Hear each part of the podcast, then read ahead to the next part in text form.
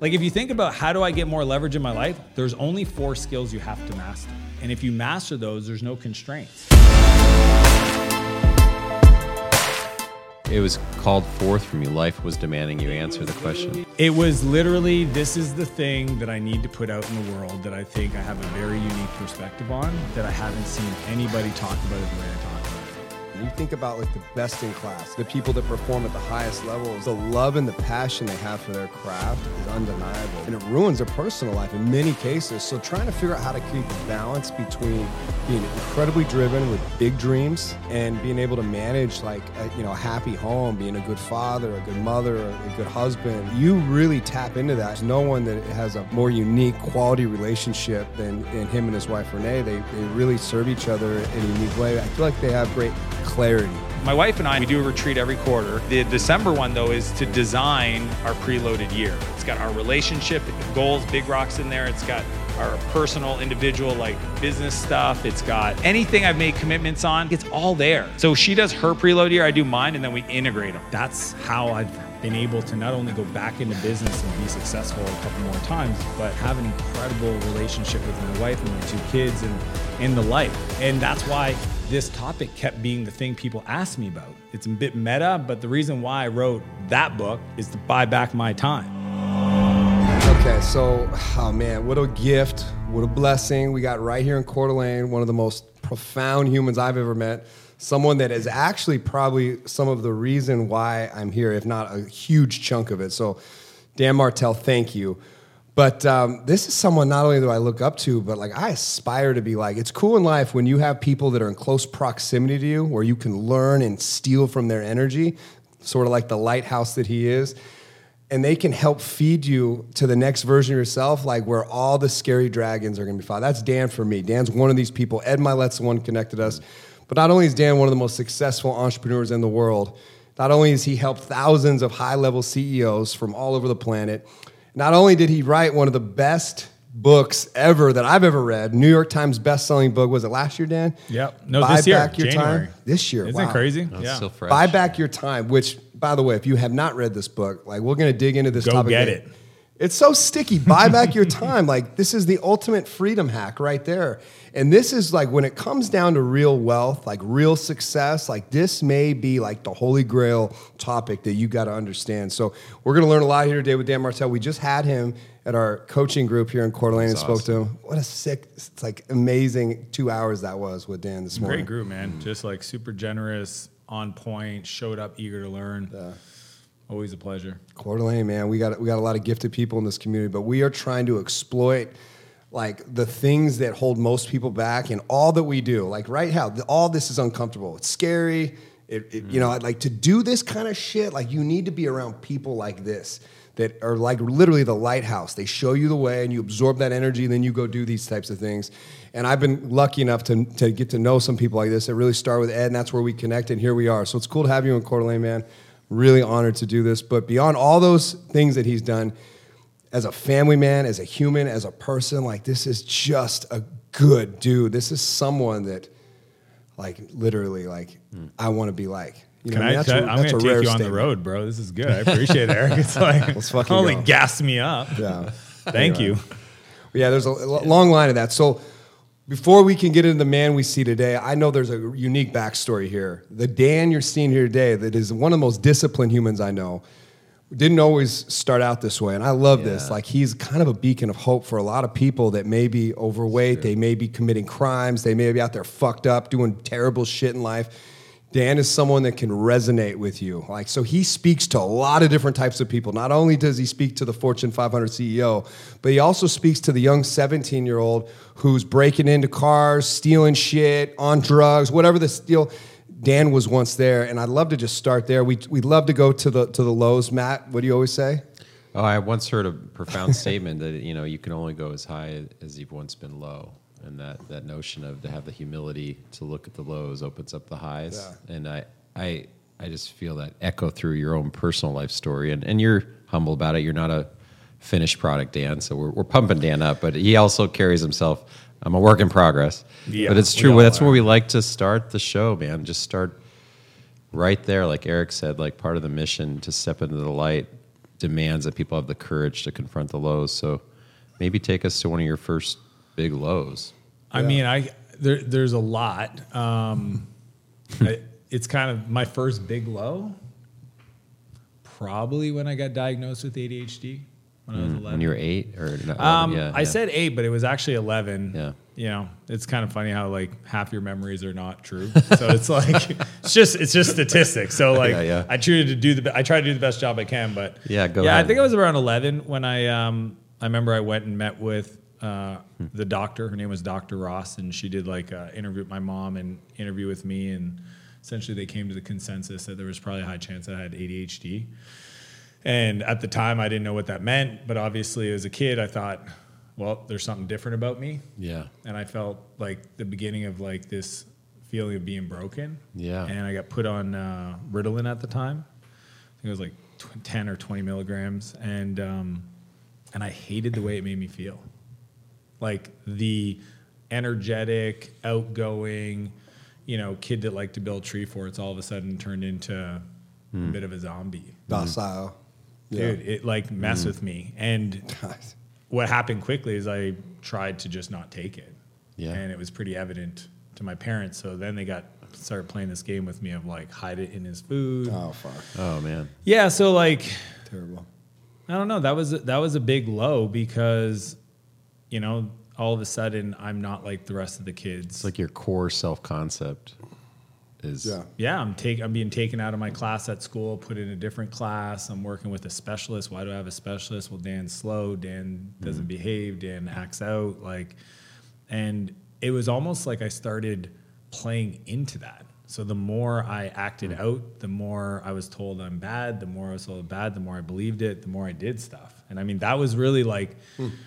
That's what that started it. And then I ended up, you know, I, I had a huge anger issue as a kid. That was obviously a major challenge at the house. Um, I grew up in a home with an alcoholic mother and, and a dad that was not around very often. He was in sales. You know, he had four kids. He didn't know any better. He did the best he could. But yeah, it was uh, it was a challenging. So I ended up uh, uh, introduced to drugs when I was 13, so fairly young. And man, like I do most things, I went all in. Yeah. Yeah, I become world class at being a drug person, and uh, didn't This in take me long. Canada? Yeah, yeah, Yeah. East Coast, yeah. and ended up uh, getting into selling, um, spending time with people from the Hell's Angels up in Montreal. And As a kid? Yeah, Fuck. yeah, fifteen year old. Yeah. I mean, it, there, there, there's just so many dark moments. I mean, I'll, I'll tell you a story I've never shared, which was I was once at a party one of the dealers was having. Again, 15 years old. Yeah. And young. one of the guys, all I hear is like commotion going on by the fire right in the backyard. And I'm like, what's going on? And this guy got so drunk and high, he grabbed his own dog and shot it Fuck. and threw it on the fire. Unreal. Like the uh, stuff I saw as a teenager, These are some bad dudes. yeah. That's- that's and it was just shit. like, and it just spiraled out of control. I ended up in jail the first time, juvenile detention when I was 15, got out, said I'd clean my act up. Lasted less than a day that night.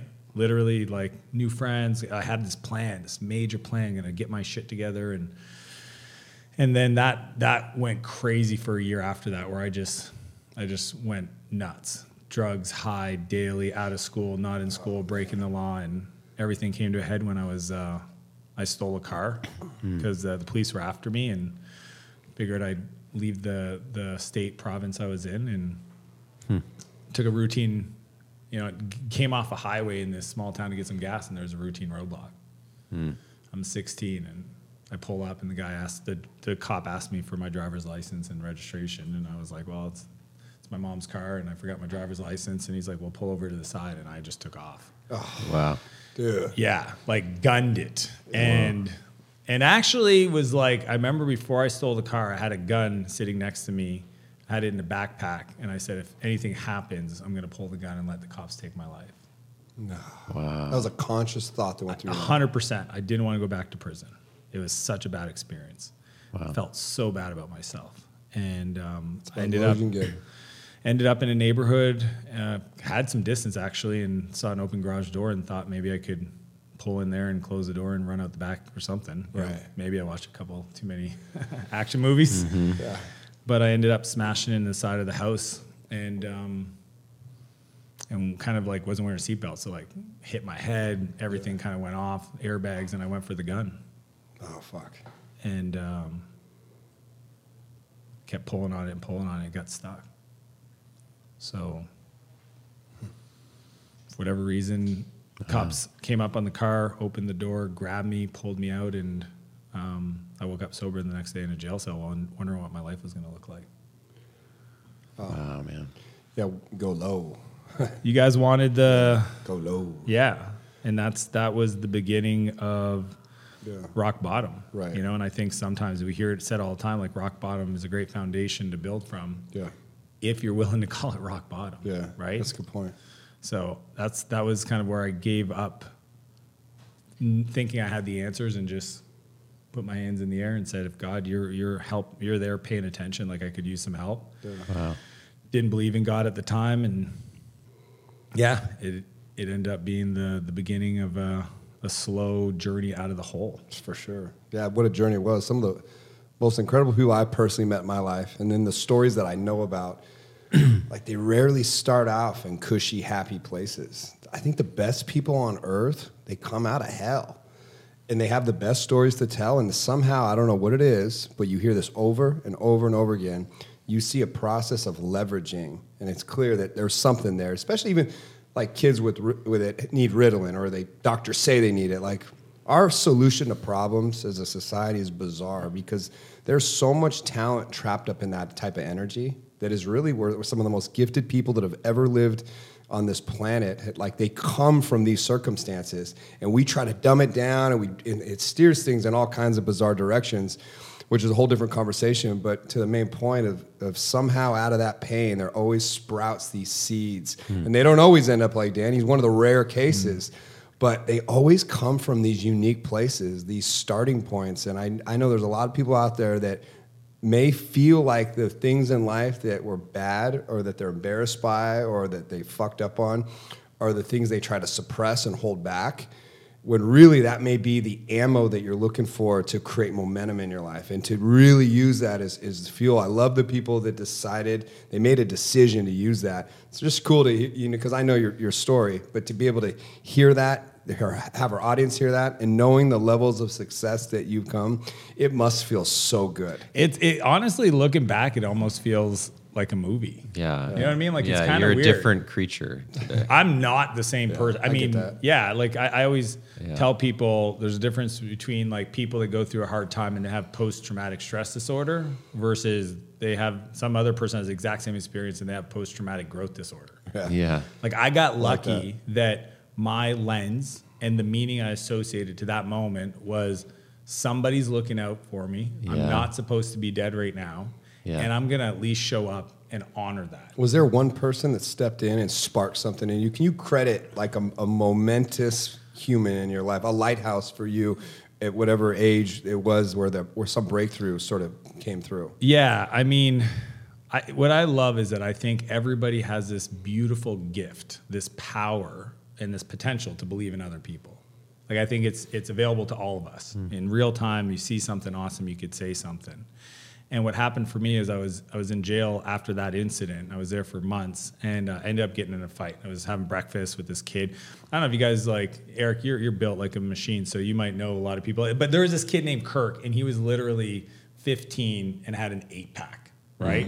And like I was I was chubby. I wasn't like kind of fit back then, and it was over coffee. Somebody, you know, Kirk grabs the coffee and pours it, and there's none left. And he goes, "Who's the goof that drank all the coffee?" In prison, the word "goof" is like if you know, it's essentially like thrown down. Yeah. Mm-hmm. And everybody looks at me, and I have to like respond. Yeah. And all of a sudden, fight goes off, table gets flipped, the guards grab us, and they throw us in the hole. And the hole is solitary confinement. It is probably the most degrading thing you can do to a human. We're talking like strip down your underwear, lights on 24 hours a day. They let you out for only 30 minutes in the bullpen. So you're locked down. Dude, it's, Yeah. it's crazy. And they don't even tell you how long you're there for. Yeah. Oh yeah. And on the third day, after sitting there for hours just staring at like the stainless steel toilet and sink, you know, thinking about my life and what was going to happen, um, the door opened up and there was this guard named Brian that that was looking at me. And guard had been working in prison probably a decade at that point. Yeah. and he's just super disappointed. And he was like, you know, like there's people in your life where you have a lot of respect for. Yeah. That was Brian. Even though he was a guard, and most people don't respect guards, he was the kind of guy that would look the other way if you want to grab two desserts. Sure. You know, little things, simple things. Yeah. But um, so I had a lot of respect for him. He was just shaking his head, and he says, "Come with me." And you know, I follow him, and we we leave the kind of the detention area, and then walking down the hallway on the way back to the cell block, and we walk past the door that goes into where the the, Yeah. the unit is, into the next door, which goes into the um, to the guard unit.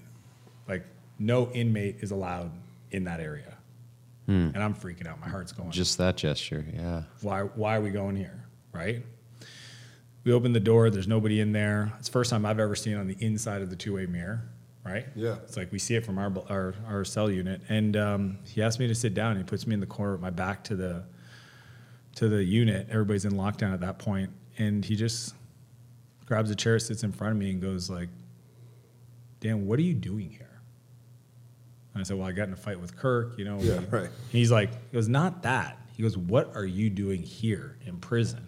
And I was like, high speed chase. I had guns, drugs. Yeah. And he just shakes his head and he goes, this doesn't make sense to me, man.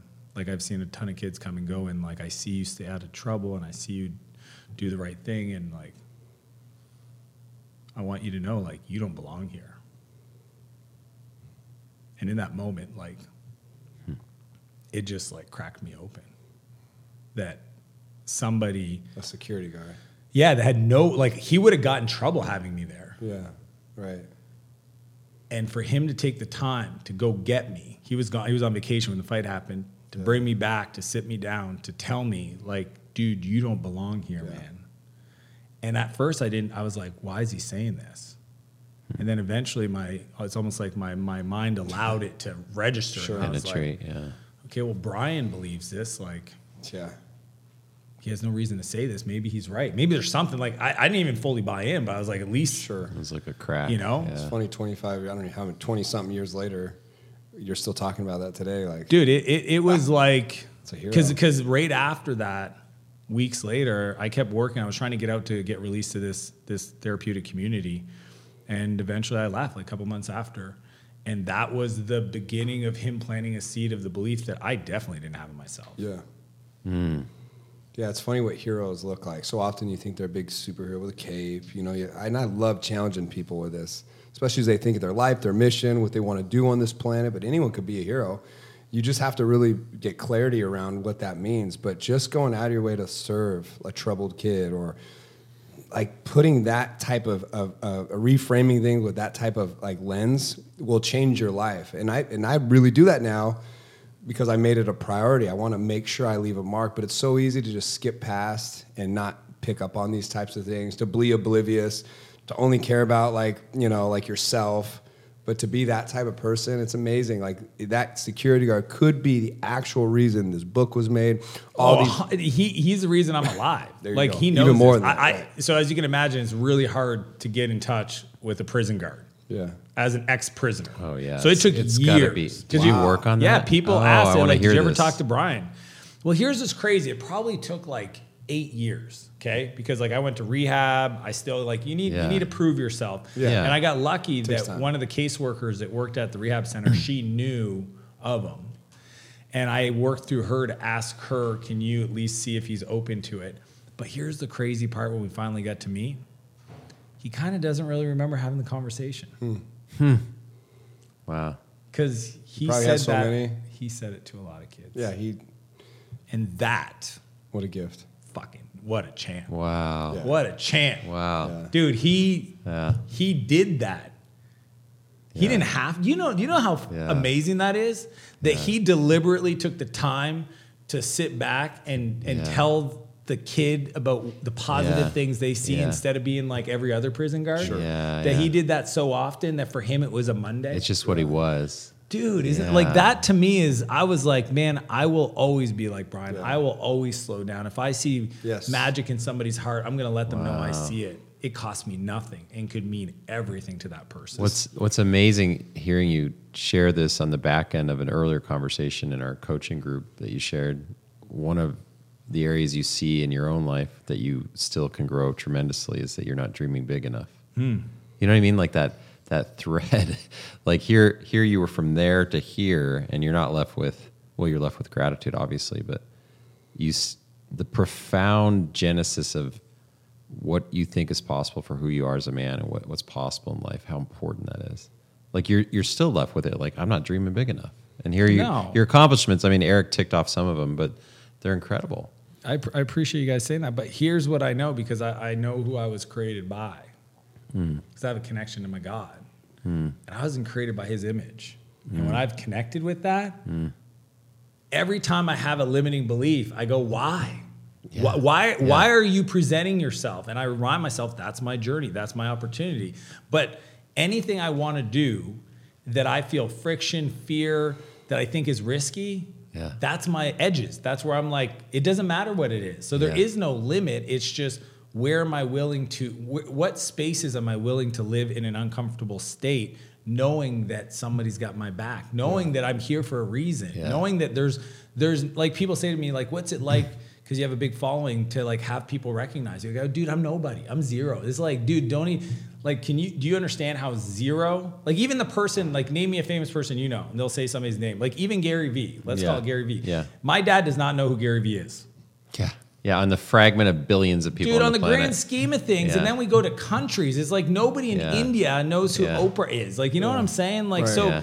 let's just stop trying to compare ourselves to anybody and just ask you yourself: yeah. Are you truly playing big enough? Are you Yeah. are you being a full steward of what you've been yeah, given? like you've been Yeah. given the gifts. If you're alive and you've had it on your heart to do something, like anytime, yeah. So I'm just I'm just excited about the future. I just I just want to keep creating, keep wanting to honor the people that supported me, the Brians of the world, the Yeah. the Mark Pence and rehab, the the mentors, the Eds. You know, Yep. like Mm. I just Yeah. I'm like guys, they they see more in me than I see in myself. I got to honor that. Yeah. That's Mm. the power of a great mentor. It's amazing. It's cool to be able to trace it back to that story. The foundation of you is that's a good one, man. And just thinking about like as you emerged out of that version of yourself, now you're into business. Okay, now you're stepping up Trying. into into the game of entrepreneurship. Where I think entrepreneurship, I challenge anyone, even whatever skill, your craft, your trade is, turn into a business. But entrepreneurship, I think for me personally, was the, the gifts that gave me so much. I sank my teeth into something, you know, took a bet on myself, and it really like transformed me completely. And I never experienced that type of transformation before entrepreneurship. That was the the gift uh, of it. So it taught me a lot. I know you talk a lot about how entrepreneurship can shape shape you in a personal development like frame, and it, it does in all domains. It really challenged you in many different ways. But when you first got into business, I know you've exited several companies. You now, you know, manage what hundred million dollars in a That's fund. my own capital. Yeah. Uh, you've written one of the best best selling books ever. Yeah. I mean, right? I mean, last year didn't it? Was it number one or number two next to It Atomic was, Habits? it was number two, and I love James, but I told him you better So- keep hustling because I'm coming for his Yeah. spot. I'm not going to stop. Like I'm not going to stop. I texted him, and he's like, I love "Congrats!" that. But it's like, I'm coming for you. yeah, a lot of success that's wrapped up into this whole topic about buying back your time. I think for so many people that are in the rat race and they have big dreams and they're trying to escape and they're trying to leech on to podcasts like this and stories and extract whatever gold they can out of it to help propel their life, this may be the best actually singular topic to talk about. It's cool you actually wrote a whole book about it because I think what most people think about when they think of success, if you broke it down to the truth, is they just want time. They want freedom. Hmm. And so the, the big game is you think, oh, well, I'm going to go after my dreams. I'm going to start slaying some dragons. I'm going to get into some, do some scary stuff. And they find what there is, they're a slave. They're now a slave to a new thing. It's a different, you know, entrepreneurship is not a gateway necessarily that guarantees you anything. I think most small businesses actually fail within the first years. There's all sorts of stats around this. We know them all, but it's not easy to break through. So I'm really curious to be able to tap into the mindset of Dan Martell. We got him right here thinking about how all this information came to be in that book. I want you to really start like the process of where things started clicking for you in business and really build up to this whole buy back your time concept because it's a fucking good one. If you haven't read the book, you guys go read it, adopt it, absorb it, and actually do something with it. But it's this had to come from somewhere. yeah. So so what happened is I get out of rehab and I start this entrepreneurial journey, right? Which I like you mentioned. To me, it was like the best personal development program right. ever. I agree. Didn't know it at the time and struggled for years, seven years. You gotta understand. I woke up every day to build a company. companies, something. I was like building apps, nobody would buy. Built this other thing, built a hmm. vacation rental site. So like I failed twice seriously. Like, hmm. and you gotta understand, I nobody expected me to do anything positive with my life. Okay, so that was a gift that I had that zero, my parents, my friends, my brothers and sisters ever thought Dan's gonna be successful. So like we would just like for him to stay sober and stay out of jail. Sure. Yeah. So when my dad, after the second failure, says to me, "You really should consider getting a normal job," Yeah. and I was like, "I hmm. can't do it," and he says, "I'm really disappointed in you." Like I'm like, "Dad, is this really the thing? Yeah. Like re- out of everything I've ever done, this is the thing that's gonna make you disappointed?" Yeah. And and I almost gave up, man. I Yeah, almost that gave was up. your wow. Yeah, because I was like, shit, I've tried twice. Like seriously, at that point, I think I was 20 grand in debt at 23 years old. Okay, mm-hmm. like I put, I got a line of Yeah. credit, the bank. Yeah. Sure. It was all they're giving me, and I went all in, and and it messed it up again. And I almost gave up, and I just, I remember one day I was sitting there talking to my buddy, and I was just like, kind of like I didn't come this far only to come this far. Hmm. Like there was like there was no proof yet that I was going to be successful, but I could see my mind, I could see my habits, I could see I was getting better. Momentum. Yeah. Yeah, like I was like Yeah. one more try, but I had to change something because the definition of insanity is doing the same thing over and over again, expecting different results. So at 23, for the first time in my life, check this out, I read a business book. Maybe Prior I, to that, I only yeah. read software books. Hmm. Wow. Isn't that ridiculous? Yeah. I did not read a business book. And I read my first business book. It was called Love is a Killer App. Amazing book. Most people have never heard of it, but it shaped my life. Hmm. And a few books later, I read The E Myth, Yeah. The Entrepreneurial Myth by Michael Gerber. And I said, that's what I'm missing. I need to hire a coach to teach me how to do what he wrote about. Yeah. So I hired this guy named Bob. He was a No E- way. E-Myth certified coach. I'm 23. That's He's old. fifteen hundred bucks a month U.S. I'm Canadian. That's like real. 20 real years money. ago, That's yeah. real money. Yeah. For two calls a month. But I'll tell you, man, because I believe the transformation happens at the transaction. Yeah. Yeah. I True. worked. I say that a lot. I worked. I showed like he would be like, do this. I would. I almost be like, can I hang up the phone right now and save the rest of the minute? You know what I mean? Like, can we do thirty minutes now and thirty minutes next Yeah. week? Because I just want to go work. Yeah. And That's so dude, within so within good. a year, Bob helped me do. We did almost a million in revenue, It's amazing. and I built that momentum. Now here was where this book came from. Is at 24, I started my third company. Finally, have success. I'm so scared that I'm going to lose momentum that I became a workaholic. Like when I say Hmm. I worked 100 hours a week, my wife is like, "How could you work 100 hours a week? It doesn't make sense." I go, "Oh, it absolutely does." Oh, yeah. Right? Ask Nick. I'd go to his birthday party with my laptop and sit there and work on contracts and emails while there's a full blown party going on around me. Like I, I can see that. yeah, I just there was no yeah. off switch. Sacrificing your health. Oh yeah, yeah. My family didn't see me. I put on a ton of weight. Like it was like full on.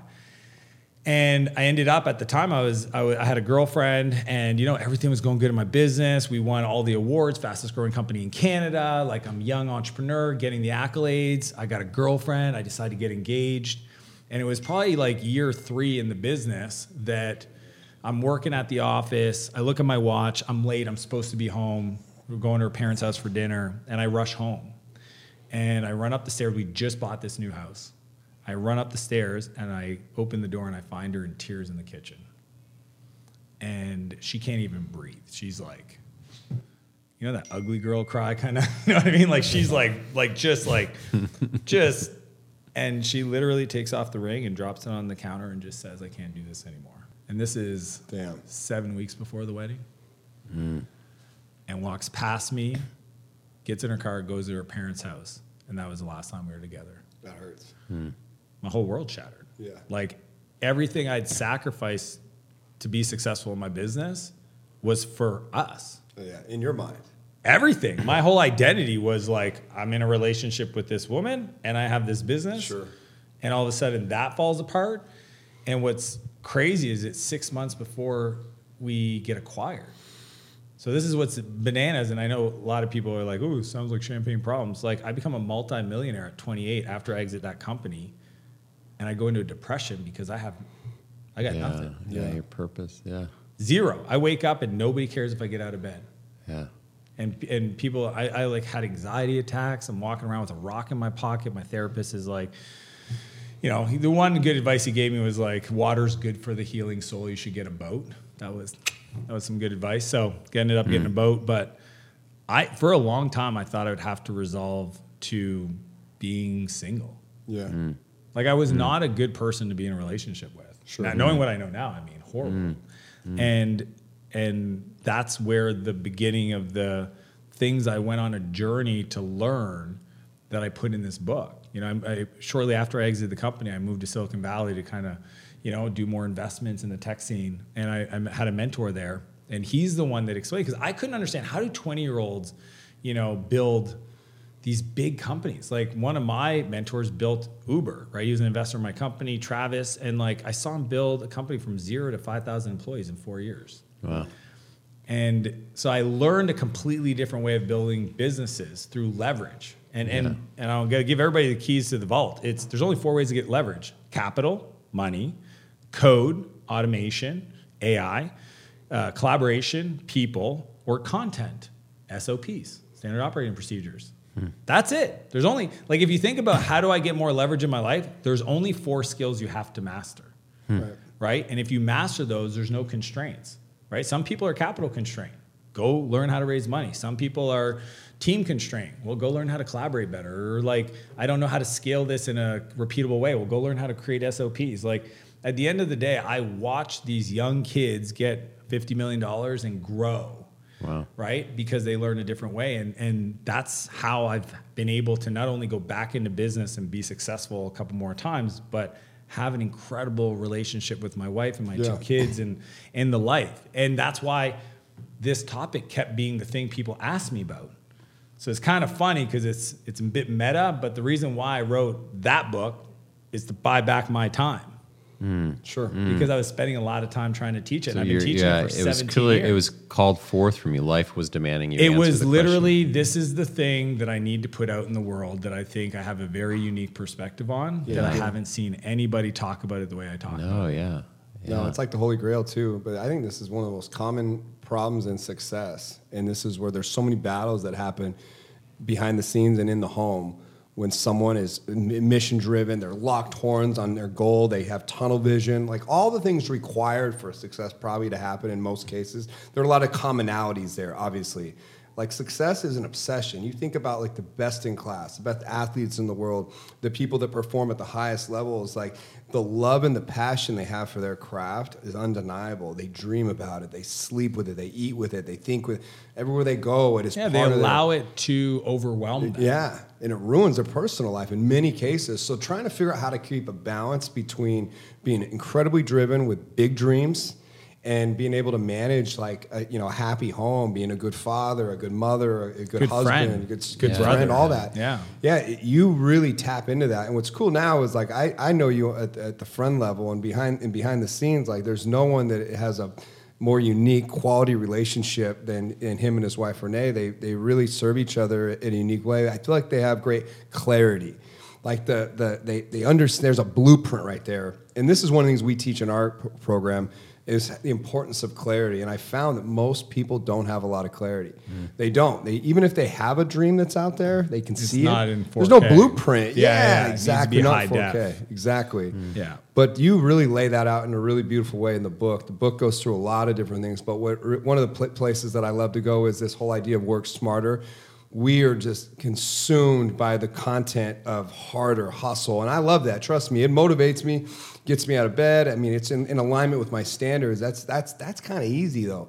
But the truth is, people work hard all over the world. There's 16 hour day workers, like 20 hour day workers that are left and right that don't have a lot to show for that work they're chasing their tails in many respects. Um, so I don't think that that has any direct relationship with outcome. But what I do think has a direct relationship with outcome is leverage and this whole concept of working smarter. The book does do a beautiful job of outlining how to replicate yourself, how to just do things faster, better, smarter. But I think when you get the time back, most people struggle on how to compound that into something that will truly serve them. You talk about, okay, well, we want to give some of that time back to the things that you love, that you care about, that you want to do. Um, the other idea would be to go create more, to dive deeper into the things that, like, you know, really going to get you closer to that greater version of yourself, whatever that looks like. Um, can you really like dive deeper into that subject? Because I think this is going to serve. I'm always thinking how to give the audience like the stuff that's just the most gold.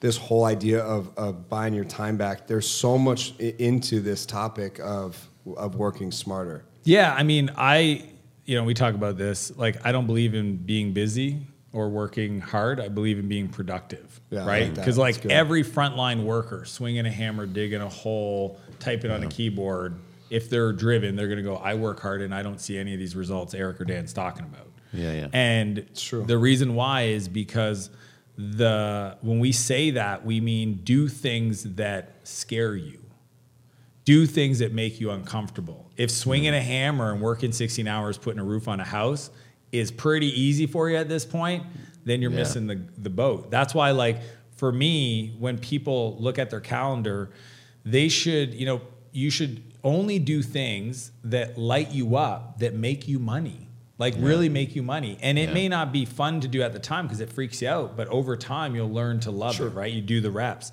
So I always say that you can't build a million dollar company off $10 tasks. It's, it's literally physically impossible. Some Yeah. people try, and I've seen the data. Most accountants will tell you we have two groups of small business accountants. Let's have two groups of customers. I have the people around 300K a year, and I have the people that are under 2 million. And the difference is the people at 300K are specialists because they don't know how to outs, they don't know how to delegate Yeah. right? And the people that are at 2 million or below, they don't know how to work through people to crack through the 2 million to get to 10. Yeah. Right? So there's actually a belief system in the way the owner approaches their work Sure. that's always going to stop them. Mm. So when you look at your life through time and energy, right? Then it's really about pulling all the stuff that takes your energy out of your calendar. That's mm-hmm. where you want to get really good at the four points of leverage, right? Predominantly buying back your time through investments in technology or people or whatever. And then go reinvest in you being better. Because a business will never grow past your capabilities as a leader. You know, John mm-hmm. Maxwell calls it the law of the lid. So if you don't have time to even do the stuff that could make you more money, and you don't have time to do the things that could grow your business by becoming more, then don't be upset in 12 months you- if you're doing the exact same thing. Can you speak to that interface? But you, you said the things that light you up and make you a lot Yeah. of money. So there's like a you know there's this. I think there's in our human nature belief system. Well, I can't do a thing that lights me up because it won't make me money. And if I if I do the thing that makes me money, I'm neglecting the thing that lights me up. Like how do you how do you coach your one, one thing I appreciate about about your work, Dan, is you're you're very practical, but you also blend in this this inspiring dimension like and and and trying discerning like even the, even the genesis of this book like man is this what i'm supposed to do? So it's a very nebulous abstract thing. Like maybe i need to call forth this but you're also very practical Yeah. temperamentally. So how do you coach your clients on that that combination or even think about that topic the whole light you the- up Yeah, mo- most people, it's like, well, if I only do stuff that I enjoy doing, then I wouldn't. You know, what about the other stuff that I had done? I agree. You need to earn that. Okay, Mm-hmm. so if you're making a hundred grand a year, don't tell me you're going to hire a COO. yeah And they're going to take care of all the stuff I don't want to do. You did not earn it. Yeah. So in the book, I talk about the buyback rate, right? What can you afford to pay somebody else to buy back an hour of your time? It's based on your ability to produce value or get paid. Yeah Some people run the buyback rate for me and they go like, well, it's only three dollars. I Well, go, that's yeah, where you start that's where you start. So now you know. So you should ask yourself, how do I make it not three dollars? Yeah. Yeah. And I can tell you, it's probably either raising your prices or working with customers that value what you do, or get it better at marketing Yeah, and selling. client But like, yeah. I, I wish there was a better answer. There is no other answer. Yeah. You look at your calendar and you go, Yeah. okay, eighty percent of this I don't like doing. I suck at doing it, but it's got to get done. But there's a lot of low value tasks in there. So most people, I always ask them. I said, you know, what's stuff that you still do today that you know if you properly train somebody else, they could do for a quarter of the like what you charge a client. Yeah. And they have the list, but then all the fears come up. Yeah. Well, what if they mess up? They're gonna make me look bad. I agree. Yeah. You need to buy back your time to go on a journey to work through that stuff. Sure. Because that's a Yeah. belief system. Yeah. Because my belief is 80% done by somebody else is 100% freaking awesome. Yeah, yeah for sure. yeah yeah You know, That's so, I have good. a different belief system that allows me to build companies incredibly fast. You don't. Don't be upset about it. Just realize there's a skill gap and figure out what are the skills I got to go acquire. Right. But if you're like, well, I'm And already working too much, I can't do it. It's because you haven't bought back your time. It's And- like- and you can get an intern. And it's like you're conditioning yourself to go on the hunt for where you have an aversion in a way. A hundred Like- percent. Like like condition yourself as an entrepreneur. Like okay, where where do I have an aversion? Where's the dragon? And pers- go right to that because often that's the breakthrough. Literally, I go, this is the question I ask myself all the time. If somebody bought my business tomorrow, what's the first thing they would change? Yeah, that's a good point. Hmm. Right? Because you hmm. take all the emotion out of it. Hmm. Then the follow up to that, because I ask my clients this, is what's stopping you from making that, That- that's decision? the dragon. Now that I like that. is a dragon. Yeah. That's the opportunity to work through something to get you the major unlock to grow. Sure. That's where it is. Yeah. I was obsessive with a couple of things. I'm just thinking, like, reflecting on me, some of the instincts I had as I was coming up in the game, but I became really obsessive about this idea of, of doing things today that'll save me time tomorrow. That was one. The other one that I became really obsessed about was at some point I realized, like, fuck, I've got to have more Eric Rocks. So I had to create more me's. And that's really where I, I think a lot of things changed for me. I started trusting other people for the first time ever. And I started giving opportunity to people to really step into my shoes. And I really promoted that. And it did. It created a culture around it. It was almost like um, that energy. And we took someone that started from the very bottom of life um, and now to see him thrive. But he was the first guy, you know, the person I'm thinking of that I sank my teeth into, and it was a game changer. The other one was systems and processes. So these were the kind of the three areas for me that changed everything. And those systems and processes in our businesses continue to evolve. The whole concept of building a culture around creating more Eric Rocks evolved, and it, it evolved through one person. Like now, kind of the, the per, that same person I'm thinking about is now spreading that resource and taking everything that I learned. But it took me time to cultivate that, to nurture that, so that I could step out of this and then start. It was crazy. Once you step out of it, and you start looking around. Well, what else can I do? All the best land deals in my life came from having the flexibility to go explore. Like all the great relationships I developed that led me to countless riches, really, quite literally, came from because I was not stuck in the day to day operation anymore. And it was really those systems and processes that, as those evolved, I realized, like, oh, this is how you replicate you know what I mean, having the same product in several locations, that whole obsessive, you know, concept of how to do that. I like that we did it all organically.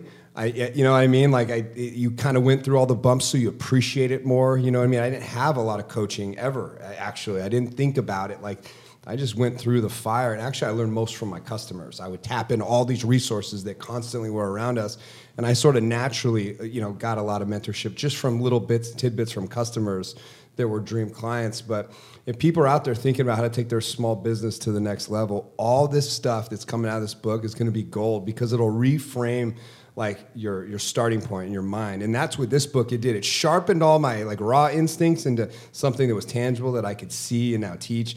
And then it put a lot of new thoughts in there as well. Thanks, brother. Yeah, no, it's um, at the end of the day, because I have a software background, like you, you mentioned, I'm very practical. Yeah. It's it's almost like I can't teach it if I can't back it up.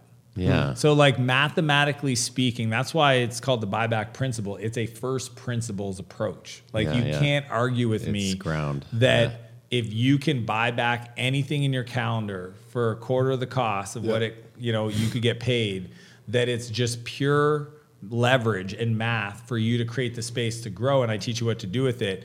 If you follow that process, you won't build a business that you grow to hate. Sure. And if mm-hmm. you don't, you'll probably end up hitting a pain line and deciding to shutting it down or sell it or sabotage your own success because you didn't develop into the person who can Yeah. receive that success. Right? We, hear- we hear this all the time. I think Jim Rohn said it's like if somebody gave you a million dollars, you better hope you become a millionaire. yeah Because if Yeah, not, you're going to yeah. lose it. Yeah. People think because they get a million It's the dollars. greatest calamity if you're not prepared for it. Yeah, I mean, because you haven't earned it. If anything, I'm grateful that I wasn't given too much wealth when I hadn't weren't ready learned how to manage it. Because Yeah. I probably would have just gave it all back to the people it gave me in the first place. And we just went through that experiment in the United States. Yeah, yeah. Sure Not too long ago, where we Yeah. gave everybody a bunch of money, and it turned out that all the people that had it in the first place just got a lot more. more, yeah. I'm not surprised. and it just Yeah. inflamed everything else Totally. Yeah. So it's like you need to create the space in your calendar to become the person who can deal with bigger Sure. problems. Mm-hmm. Yeah. I also want to attach to this message about really brand building. You are a great student or a teacher to a student who's looking at, okay, why is a, a, a personal brand important? Media, How do I leverage that? I know you on a personal level, and it's amazing how far all in Dan Martell is when it comes to this whole concept of content, of media, of communicating to the world. And I know more now than ever how important it is. I only wish I was getting a start ten years earlier, you know. But I was I was dumb to it. I I, did, I mm-hmm. didn't see correctly. Now I see the power of it. I feel the power of it, and really, impact is one of the primary motivators for me personally. It's what's helped me step in the light because it's uncomfortable. It is a scary thing to get out there and bare your soul in front of a camera. It's not fun. And I always thought, oh, they must be born this way. The people that are really good at it. I, the closer I've gotten to people that are, are truly in the light and that are performing at a high level, I realize they feel the same fear you do. There's nothing, there's no secret sauce that they were born with. Yeah. It never is comfortable, but they, they I think the why's got to be more powerful than your insecurities. But you are a content machine, and now like kind of hearing his primary dominating, like what are you up to, Dan? It's more content. It's you think this is a lot, like it's more. He's he's doubling, tripling down mm-hmm. on this why is personal brand important? I just think you we got to change the word personal brand to reputation. Yeah. I think like that's a lot of people get held so up good. by that because they don't realize that Character, yeah. when and what a cool world we live in where by helping other people we get to help ourselves. I mean it's true. It's my ability to recruit, to get access to deals, to sure. get access to influential people, to support my charities, to to to teach at scale is all been amplified. It's almost like I made a decision after kind of analyzing my life and what do I want to do and where do again, what's green on my calendar, what's red. Yeah. And when I looked at like where is bright green and dark green, I was like, it's doing things that only I can do. Yeah. Sharing my story, helping mm. other leaders, building companies. And I was like, well, I don't want to wait. Like what I'd done up to that point is is just help people, which is great but a lot of these conversations I should have recorded. I should have mm. documented, mm. right? I didn't have to create content. I just had to document what you're already doing. Yeah. So then well, all of a sudden, are, yeah. I just decided to make an investment in like, and everybody wants to overcomplicate it. But here's the deal: I started with zero subscribers, just like everybody else. I yeah. started, you know, my videographer a second ago. He asked me, he goes, "Did you ever were you ever nervous when you uh, did video?" And I said, "Dude, I I used to give." Early days of doing videos, I would speak and like I couldn't string together a sentence. Yeah. I couldn't tell a story. I mm. spent three months in a studio mm. practicing being able to just answer a question or teach something because I would ramble. Mm. So to go from the person who couldn't even shoot a video to now you give me a topic and I'll give you you want 15, you want 30, you want 45. Yeah. What yeah. do you need? You want four? I can do four days. I literally have done the work, put in the reps, and I've left all my early videos. Sure. But go look at Joe Rogan's early videos. Go look at Marie Forleo. Go look at Gary Vee. Go look at mine. Yeah, they're not pretty. No, they're not pretty, and, go, and, they're not supposed to be. There's a. It, it seems way. like one of the pivots has to do with skill, obviously talent and reps, but another one's like just internal, like being. It's fears, not man. not separating out these compartmentalized domains, like being at ease in yourself in all in whatever domain you happen to be in at the moment. Like like talk to us. You you mentioned something to this effect in the in our coaching group this morning about being yourself in all domains. I can't remember how you framed it, but that idea. Yeah, I mean, so this is where a lot of people they get held up because they think it has to be perfect. Yeah. Because they start thinking about the 10,000 people that might watch it. And yeah. what if I mess it up? Yeah. Right. You asked me earlier, like, oh, you did. Re- you started Ritalin when you're eight. No, it was actually eleven. I messed up. Yeah, yeah. I didn't overthink it. No, yeah. Because yeah. in the grand scheme of things, I gave myself permission to sometimes be inaccurate. That and a lot yeah. of people will be a hard time because I know folks that will not go to camera unless they know a thousand percent what they're going to say is a hundred percent true mm. and good. Yeah, Do you know the level of pressure that's going to bring? Oh man! So I always remind people, like, if you have friends and they like you, the good news is other people will too. Sure. yeah. and there's 8 billion people on earth and there's these social platforms that will allow you to go viral in front of millions of people. Sure. That then follow you. You don't even need a followership anymore. That's the beauty. That like in the last few years, the thing that has absolutely shifted is every one of these platforms, from YouTube to TikTok to Instagram to Facebook, will literally allow your content to go viral if you have something worth saying. And I'll tell you what goes viral somebody who's speaking authentically their truth. Mm. Yeah. You know what doesn't go viral? Highly produced videos. Mm, you, so you guys look at your feed. You will not see a highly produced video with a woman or a man in a suit talking about PowerPoints. Yet yeah. that's where a lot of people want to start. That's where I started. I thought, oh, I gotta mm. wear a suit and tie, I gotta mm. play the part. And now I realize I just gonna I'm gonna speak my truth. Yeah. Mm. Right? That reminds me of one of my favorite quotes, this whole idea of being authentic and letting that shine through, again, which is a vulnerable position to be in, is the most um, uncomfortable thing you can be is the inauthentic you, something to that effect. Mm. But it's true. Like once you once your truth is out there, it's actually really freeing, and the, and the camera sharpens you up. Even though you do it not being perfect, which no one is, and again, perfection is the enemy of execution. So just being in front of the camera, it's amazing how much scar tissue you quickly get, especially if you're consistent, you're repetitive. But a lot of people get in, it, it's scary, they get out of the safety bubble, and they retreat really quickly. This is a long game. It took Dan countless years be, before he became a recognizable face. It didn't happen overnight. I think a lot of people didn't happen in year one, month one, let alone year one. Well, what about year seven before there magically seems to be of some breakthrough? That is actually the truth. You got to be consistent, and you do it for the sake of doing it. And I like the, putting a why behind personal brand alongside wanting to build business and achieve dreams. Now the why has actually become more of a dominating reason. But for me, I see all I have so many whys. But in society, there's so many things I don't like that I see on TV that emotionally charge me Personal brand has allowed me to pour that negative energy in there and turn it, and it naturally turns into positive energy where I'm now fighting back in a way that actually helps somebody. It serves somebody. And if, and the other thing is like, oh, well, it, it, that, that, that stuff's hurting kids. I don't want to participate. You get a lot of people like that, right? Well, if you're not participating, these young children that are hooked on it, they're growing out of, they're right out of the womb, they're hooked on technology if you don't show up there and, and be a light in the darkness, then you're making it much easier for evil to win. Lightness has to show up and do the hard work, and you need to use the tools that are around you to do it. But you can't just give up, wave the white flag. You got to show up and fight. So for me, I put why and I attached it to there, and it's created much more meaning for it, and that's helped me pass my insecurities because I know there's a lot of old Eric Rocks that I can help. There's a ton of them.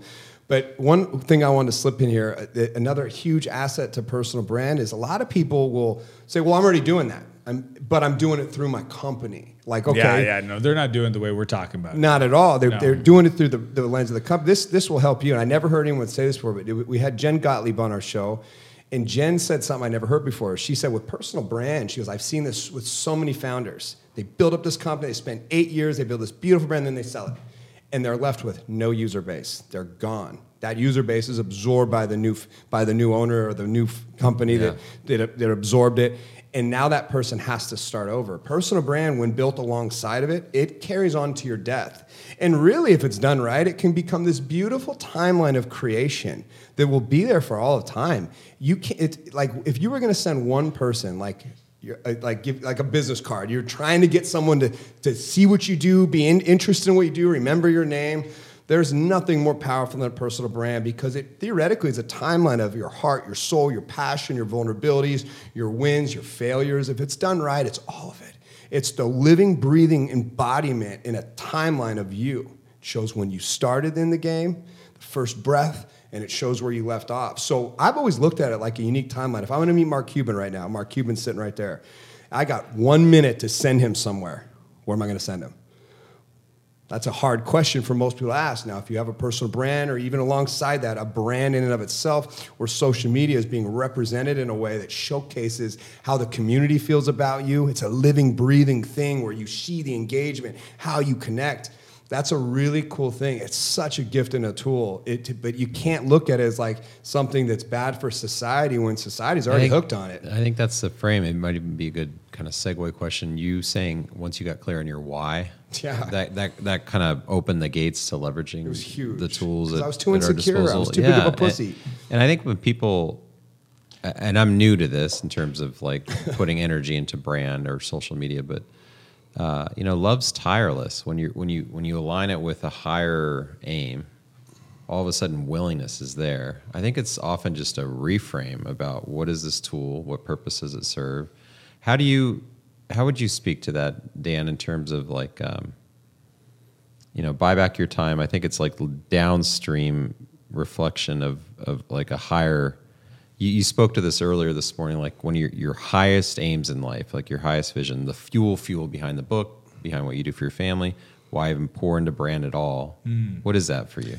For me, it's really I've got two focuses in my life. I've got a focus to try to become the person I think I was created in my creator's image, right? Like the 10.0 version of myself, right? The greatest self. Some people say become the person you needed most in your darkest days. Yeah. I like that. Yeah. Who would Dan at 17 listen to? At Yeah. 16 listen to? And it's not a lot of people, dude. like I'm yeah. like, shit, I'm not that guy. Like Yeah, yeah. at 15, at 14, Mr. Know It All, smart aleck, drug addict. Yeah. Like, would he have listened to this, Dan? Yeah. Not yet. Yeah. I still got some, sh- I gotta go, you know, unless I'm showing up and I own the country. Like, I, I'm just, you know, like you gotta Yeah. Yeah. become the person you would have listened to or needed the most, right? And then share that person with the world. And Yeah. here's why. And I think one of my favorite, I have like hundreds of different reasons why I create content, but one Yeah. of my favorites is anytime I see anything in the world or something happens to me that I don't agree with, I don't have to say anything. So I could be sitting here and see a business owner fight with a customer. Hmm. And if I feel called in my heart to say something, I write it in my phone. And I use that moment to drive my content. Everything I ever talk about mm. is driven by my experiences, either my challenges, but more importantly, all the times I wanted to open my mouth when I was never invited, I don't have to say anything. I've got a whole list of things a and channel notes. for that, yeah. yeah, and I go to my team and I say, ask me about this. I use the story, anonymize it enough, but Perfect. specific enough Yeah. to create the container and then share my perspective on it. Because if I didn't have it on my heart to help solve that problem, it wouldn't even resonate with yeah, me. it wouldn't be fresh or interesting. But man, how cool is it that I get to go through the world and see opportunities for other people to help themselves and not get in a conflict with them, but instead use that to communicate to my audience Mm-hmm. and say things like, I don't know who needs to hear this, but it's on my heart. I saw this scenario this morning, it reminded me of this principle. perfect. Yeah. And I'm telling you, man, that is probably That's a if, great- if nobody even followed me, I think that's the coolest, one of the coolest things about creating content. Yeah. It's so cool. Yeah. You, you, you say this quote, be a lighthouse, not a tugboat. that's 100% that concept. Yeah, I love that. Yeah. Who's a lighthouse for you? Oh, right, so right many now. people. Um, like I'll, I'll give some shout outs to people that really inspire me on social. There's, uh, I'd say Codie Sanchez. People Mm. aren't watching Codie. She's just, you can just tell the people that put in the work, Yeah. right? Even like writing a book. There's a lot of people that write books. Truth is, many of them hired ghostwriters. They didn't actually write the book. You can kind of tell if you know the person. You read my book, you know I wrote the book. Mm. Yeah. Like, it it was a labor of love. Codie is doing the reps in her content. I can see it. It's Yeah. it's connected to her heart. I would say Pace Morby in the real estate space, dude. God, he shows up. He he gives everything. It's almost like one of my philosophies around content as well is I want to die empty. Like I literally want to die Yeah. with it all out. And mm. when you're somebody that reads every morning and goes to seminars and has a coach, you're learning so much that you're almost like worried there's not enough time in a day to Yeah. to put it out. And like Pace really inspires me. Codie really inspires me. Brad Turner Um, said that. He goes, I want to reach the, the gates of heaven exhausted. Yeah, just just just know like the, you know Jeff Bezos calls it the regret minimization strategy. Yeah. I don't want I want it when if it's my last, you know, it's funny that we're talking about this, but if it is my last day, my last moment, my last breath, I want to know I'm I I did the things that I wanted like Yeah, I knew I right. should be doing. And if it's not, I'm going to fix it. Yeah, Yeah. that's right. So those people are lighthouses for me. Yeah, I'll, I'll see Pace next week. So I've met Such him a a good couple dude. times. I'm going to be near him next week. So I'll, I'll make sure I reference this. That you're his lighthouse. Pace is a good dude. Oh, I've told him. He, he impresses me. That's cool. So uh, another thing that that I, it's another statement that someone else said, but I love how you like you cured some thoughts around. it. The most common thing in the world is a consistent man with no results. So common. That was a Wes Watson who's really hot right now quote, but it is so true though. Like it's so true. A lot of people they they just can't figure it out. They can't. you know They what can't it figure is? out how to get momentum. Yeah. what? I'll tell you what it is, man, and it's gonna it's gonna piss them off once they realize this. It's fifteen to twenty percent more effort. Hmm. I can oh, prove Oh, it. wow. It's literally fifty. I've if they this. knew that it was so close, it'd be Yeah. it would upset them. Yeah. Think about the guy that wakes up or the girl wakes up every week to eat consistent and go to the gym, Yeah. Monday to Friday, Yeah. and Friday night or Saturday they have a cheat meal. Yeah. And the cheat true. meal turns into a cheat day. that turns into a cheat weekend. Yeah, yeah, And they lose all the wins they made Monday to Friday. yeah. It's, not a lot of extra work to stand out. That's why they say the last mile is hmm. usually empty. there's a There's nobody there. Jordan Peterson had a great clip on that where data demonstrates like in any industry that the people who are three five xing their their competitor they really do put in 15% more in their schedule. It's just a it little comes down bit to like more. 3:48 p.m. Yeah. Yeah, it's just I it's- could yeah. probably do four more sales calls or whatever the Well, and, activity. it- and that it- and that brings up the, the goal. Then is to separate yourself from the hurt. Is to just be someone that's separating. Yeah. From the from Yeah. the competition, from the masses.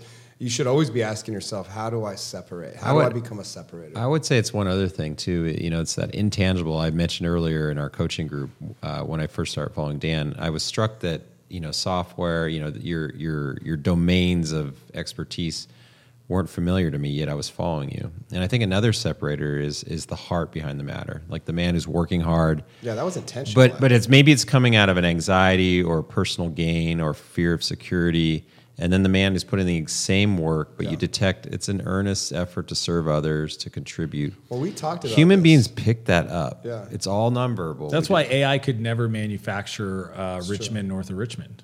exactly. You just can't. It's like even drummers know this. Like I remember I was we were doing this event and we had a professional drummer, and he goes, if you just set up a robot, da- bum, bum, dum, dum, like you would hear it and it would feel flat. Yeah, Yeah. Right, It's the spirit. But he of goes, it. "Watch the way I drum when I drum," and, and he's and he's doing the motion, and it's got a vibe, and he's like, Yeah. "See, like it's like a skateboarder, snowboard. I grew up skateboarding, right? Style, Yeah. right. Eh, eh, any let's call it like a guy that looks like a dad. He does a kickflip. It's like, Yeah. well, they ain't got no style, man. It's robotic. But yeah. you get like somebody that's got just a style, Yeah. same trick, and it then people pay attention. They watch. It's the it factor. It's Sure. the it's the heart. The heart And I think it, a yeah. lot of people, out of fear of being judged or fear of creating conflict or fear of not succeeding, they they take the heart out of it, Yeah, add it back in, Yeah. and it'll change everything in your results. Yeah. yeah, same output. We were on a Yeah. mastermind call. We did talk about this though, where you were given advice, but the advice was really, I think, something that came from like a history for you, where you made a conscious decision that I have to, I have to really get become diverse and expand outside of my comfort zone. And you Dude, make sure Ed Mylett. I'll, sure- I'll, I'll yeah. give him. I'll give him a shout out. And I remember I was at his house. We were doing a coaching session, and I and I gave him permission to be absolutely brutally honest. Yeah. Like you, I, you have to tell people. Some people do not know how to get feedback. Yeah. Like you cannot hurt my feelings. Sure. I want to be the best in the world at this. The only way I could ever even potentially have a shot is if you give me real feedback Yeah. through that lens, can you please tell me, look at my content, I'll give you the space, and tell me what I'm missing? Sure. He goes, Yeah. I already know, brother, what you're, you know, Yeah, Wes, yeah, I already know, brother, what you're missing. And I I'm was like- there. Yeah, yeah, I'm like, what? That was- that was cool. Yeah. He goes, you're too clinical. Yeah, I remember yeah, that.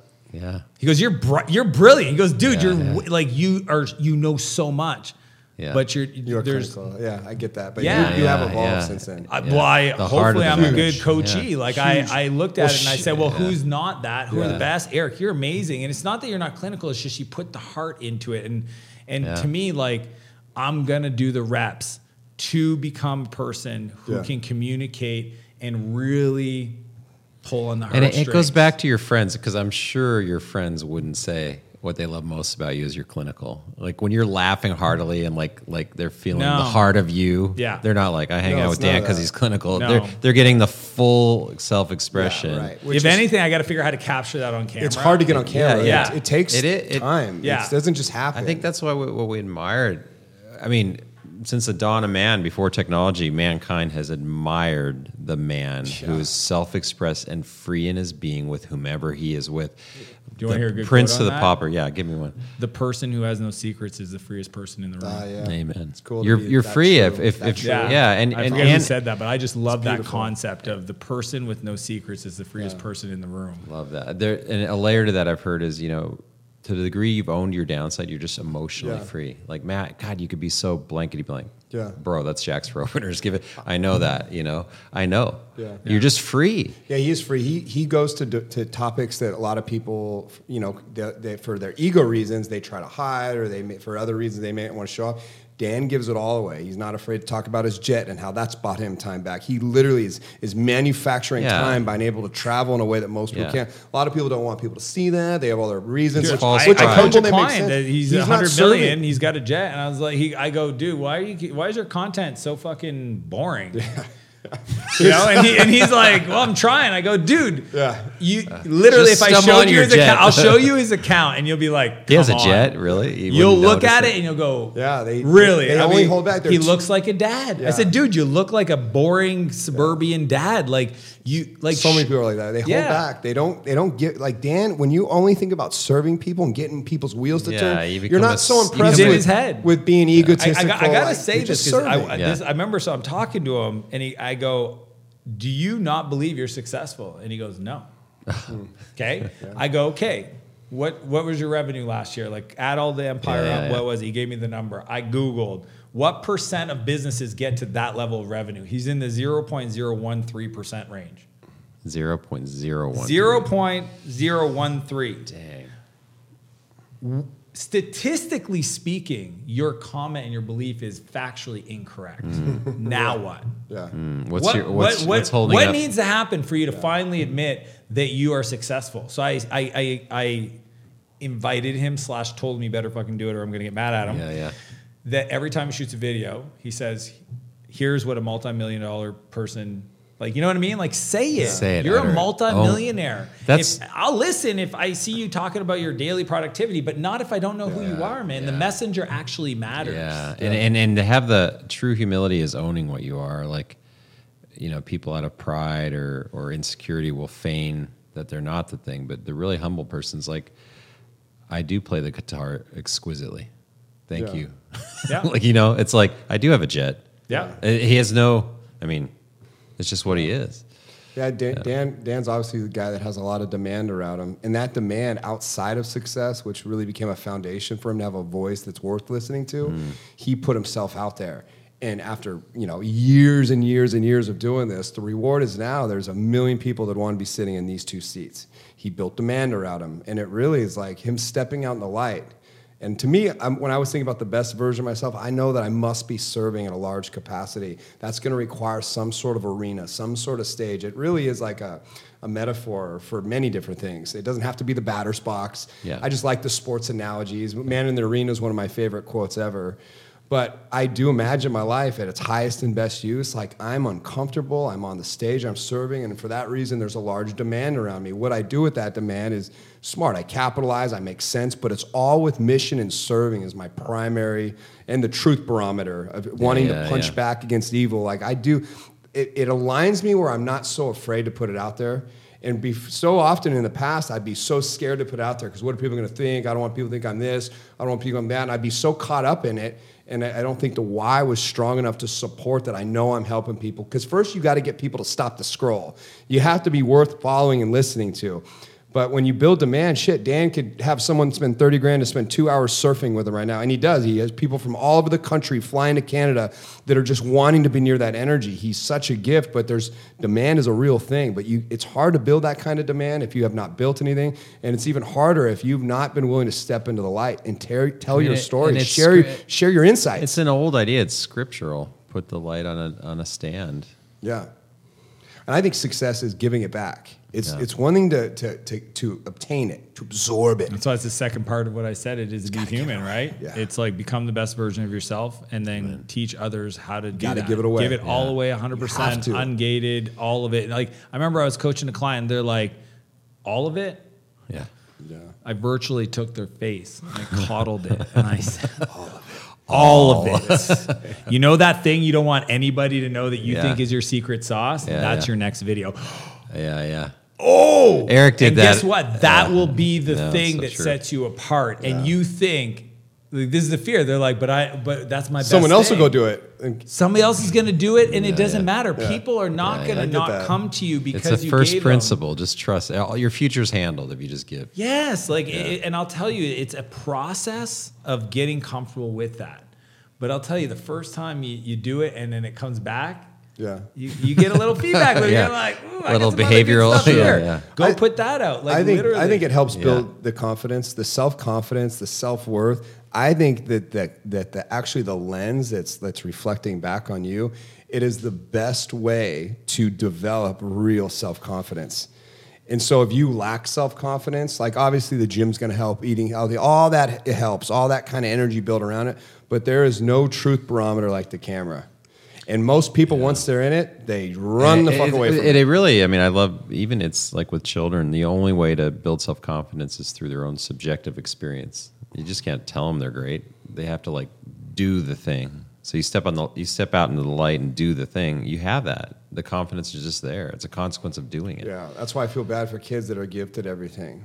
Like, you know what I mean? Or like that. I wouldn't want that. I just wouldn't. You Like, wouldn't. th- That's not how you create a person that's got ca- ca- capacity. Like when you Yeah. said, like if I had to design an environment for somebody to become Yeah, yeah. successful, like no pressure, no Hardship. diamonds. Yeah. You would never do that. You would want. Now it doesn't mean their whole life has to be that, but you'd want to allow them to struggle. You don't want trauma. No, Yeah, no. yeah, allow yeah. them to. But it could be as simple as just like let them sh- tie their own shoelaces. Yeah, Yeah. yeah. I love They're you had a great reel on that. Let them don't. It's they, they say that in nursing homes. Don't handicap your yeah, kids don't by do doing things for for an old per, like a, if you want someone to have dignity, you don't do anything for them in the nursing Yeah. home that they can't do. Everybody's like, oh, let them. Same with children. Same with Sure. Let And, them. and the childhood experience is changing rapidly from when we were kids.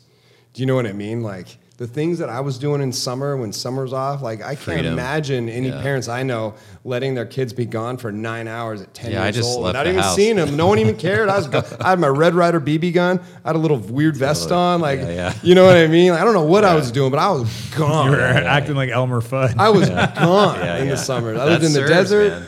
That serves. But now it is a different landscape for children. There's so much technology. They're absorbed in little things. The human experience is not there. But part of what we're doing is recognizing that to keep this thing going, this idea of freedom, which is anything, again, we know that this is like a, a scientific law where anytime there, there's light, there must be a darkness somewhere close by, or like, you know, it's a, for every force is an opposite and equal reaction, or whatever the, the, the phrase. But the bottom line is, is where there's good, there must, there's evil there. And so for, for us, like being stewards of our gifts and assets, we have to fight against that. There's some of these things that are creeping in on society. You look at history. History is a, a, just replays itself. It does. It goes in cycles. I think the best way to save this thing is to have a lot more Dans step up, people that have capacity to help and serve. And, and, and, Matt Laughlin's and Eric Crocks and Colton's like, we need to stand up. And this is, I mean, you got to go where it's hard, where the scare and the fear and the hardship is, where all the breakthroughs are. But this is a primary example of, of a place that so many people are afraid to go near. They kind of want to absorb it all. And like, I'm, we're, we're, all of us are saying, nope, give it away. Like, step it out, break through. And I know there's a lot of people right now watching this and they're chewing on this thought. They're mm. thinking, how do I do it? Mm. I'm gonna I'm gonna give them the call to action. Yeah, Okay. do. Pull Let's out your phone, record yourself, and post it on Facebook Reels or Instagram Reels. Like post it. And here's why: it's only up for 24 hours. But just live with it up there. Like I really cut my teeth back when Periscope became a thing Yeah. because there's something beautiful knowing that I only had 24 hours yeah. to deal or Yeah. live with the the, the Yeah. byproduct. Yeah. And and it got me comfortable on camera. Say something profound. Yeah. Yeah, but just everybody listening, go record something. And ideally, it's something that you don't agree with that you experienced today so that you could take that moment and gift it to the world. What I love about that that gem you shared is it's based on truth. It's based on a real experience, a real observation. And I think when people speak in the abstract, we know it's abstract. But You it's- feel it. Yeah, but when it's based on like a grounded actual phenomena, Yeah. yeah. it radiates. I Like, challenge people- Colton, this our camera guy right here. I've, I've challenged him. Remember when I did this with you, Colton?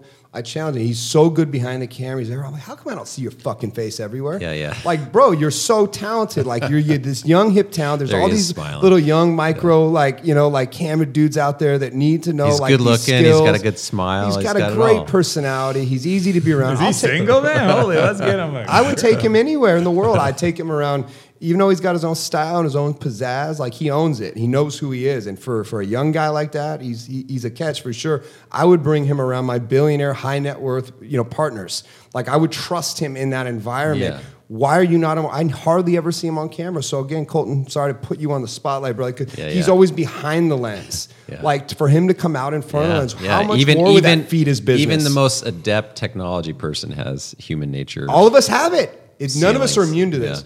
Yeah. But how much more business could that potentially drive? Like, it really explore this thought about what personal brand is. You think people are paying Oh, him 30K for two hours of wake surfing? Like, quite literally. I, I know it sounds crazy to a lot of people. Yeah, it is understand. coaching. I'm not running an adventure travel company just so people You get it, are though. aware. It's They're the "I wanna go energy. Nice 360, It's Dan. the Thanks energy. for my Like, it's hard to do that if he's not putting himself out there for years.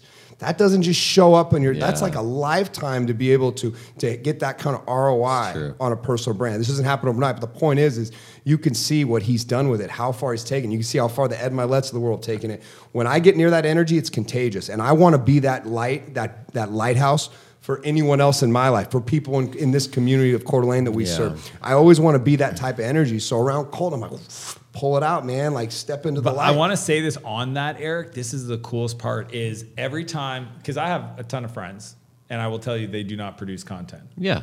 I have ton too Yeah, that don't. Okay, but you gotta understand, I I speak about this, I talk about it. So my in my head, it's kind of like I was talking Yeah. about my new coaching program. I literally coach 17 of my wife's best friends. And she goes, "Why?" I go, "Because I'm going to make them so successful that they're going to rub off on you." Oh, that's awesome. because she doesn't, you know, I get it. she Yeah, doesn't want to be coached by a husband. The same thing is for content. When I see my friends not shining their light, I don't say anything. I go in the studio and I fucking Yeah, yeah, take yeah, that and I put it out and I go, how do I triple my output? How can I just absolutely shine it so bright that even a micro Yeah. example of them being inspired Rubs by what off. I'm doing, Yeah. they go, Yeah, I should really do Yeah, a yeah. Facebook. Yeah, you Yeah, challenge people by action. Yeah, and it's just it's, it becomes my fuel. So it's kind of fun because like I don't again it's that lighthouse. I don't have to say anything, Yeah. but they inspire me and they'll never Yeah, know. yeah. And they'll be like, "How do I inspire you by not Yeah, doing yeah. anything you're telling me?" I go, "I know." Yeah, so I won't be a do. tugboat anymore to Colton. I'm just Yeah, gonna yeah. keep shining. Just All keep yeah, shining yeah. so light. That Sooner or later- You've carried the message. Yeah. Let the Yeah, person once be. he sees the 30k surf Yeah, days in dude. Coeur d'Alene or, or, or the then invite you know what? Maybe there's spend something a to week this. with a billion. Like I mean, this is the crazy stuff. Like I, I'm yeah. I mean, the or your or your or your most ideal aligned clients because they know your heart and it's almost like you finish one another's sentences because you're so aligned i mean they that, already know you before they show up. Yeah. That's the beauty. I think Yeah. like even that's like 'cause you were saying like if Mark Cuban asked you what would you send them. Yep. Imagine you sent that to him and he doesn't resonate with your thing, so he doesn't reply. Sure. I would much rather that than me fly to Dallas to have a meeting with somebody that once we meet, we know we're not connected. Yeah. I'd rather say, here's who I am. yeah yeah It's all there. it's all If- vetted Yeah, it's right there. Go through it. Yeah. If I say anything that would offend you, and to that offense you would be uh, Yeah. mad, probably let's save ourselves some time Sure. because. So like I think that part is also cool. You don't like I play the games, literally, right. yeah, and it and it Saves acts as a filter for people in my world. yeah Yeah, it, it is crazy though. Like when you create energy, how much energy comes to you, how deal flow comes to Oh, you. that's good. It's funny. We're talking about uh, this 26 year old who's in our group, really successful, and he's trying to raise money. He's around like traditional money raisers for capital, and he's decided to go all in on personal brand and to make that his primary goal, which I champion, and I think it's very smart. It's going to take time. He's the guy that asked you earlier. Yeah, yeah, no, I remember about, who he is, About yeah. patience. About I want to do it now. Yeah. But he is talented. The kid raised fifty million dollars or something last year. You know, so for a twenty-six year old, like he's doing well. But I, I, understand the sentiment because when you really consider like how many eyeballs are out there, always absorbing and, and always watching. This is the world we live in, whether you like it or not. We are a consumer world. You go to restaurants, everyone's stuck there. For you not to take this seriously as part of your business, it, it, it, it's kind of foolish actually. And if you think, well, I want to be a smart business guy, you have to consider his ability to, to raise capital because he does something profound. He, he makes philanthropy part of the game, giving back, how he does it. There's so many different ways that you can create energy around it. His ability to be known is, is 10 times that of some hidden face that's making random phone calls or showing up to, to, to things where there's no like some, there's nothing in the universe to support. It's such a, it's an old way of thinking. And I think you have to adapt. I mean, really, if you look back in history, I think Ben Franklin are the best names in history.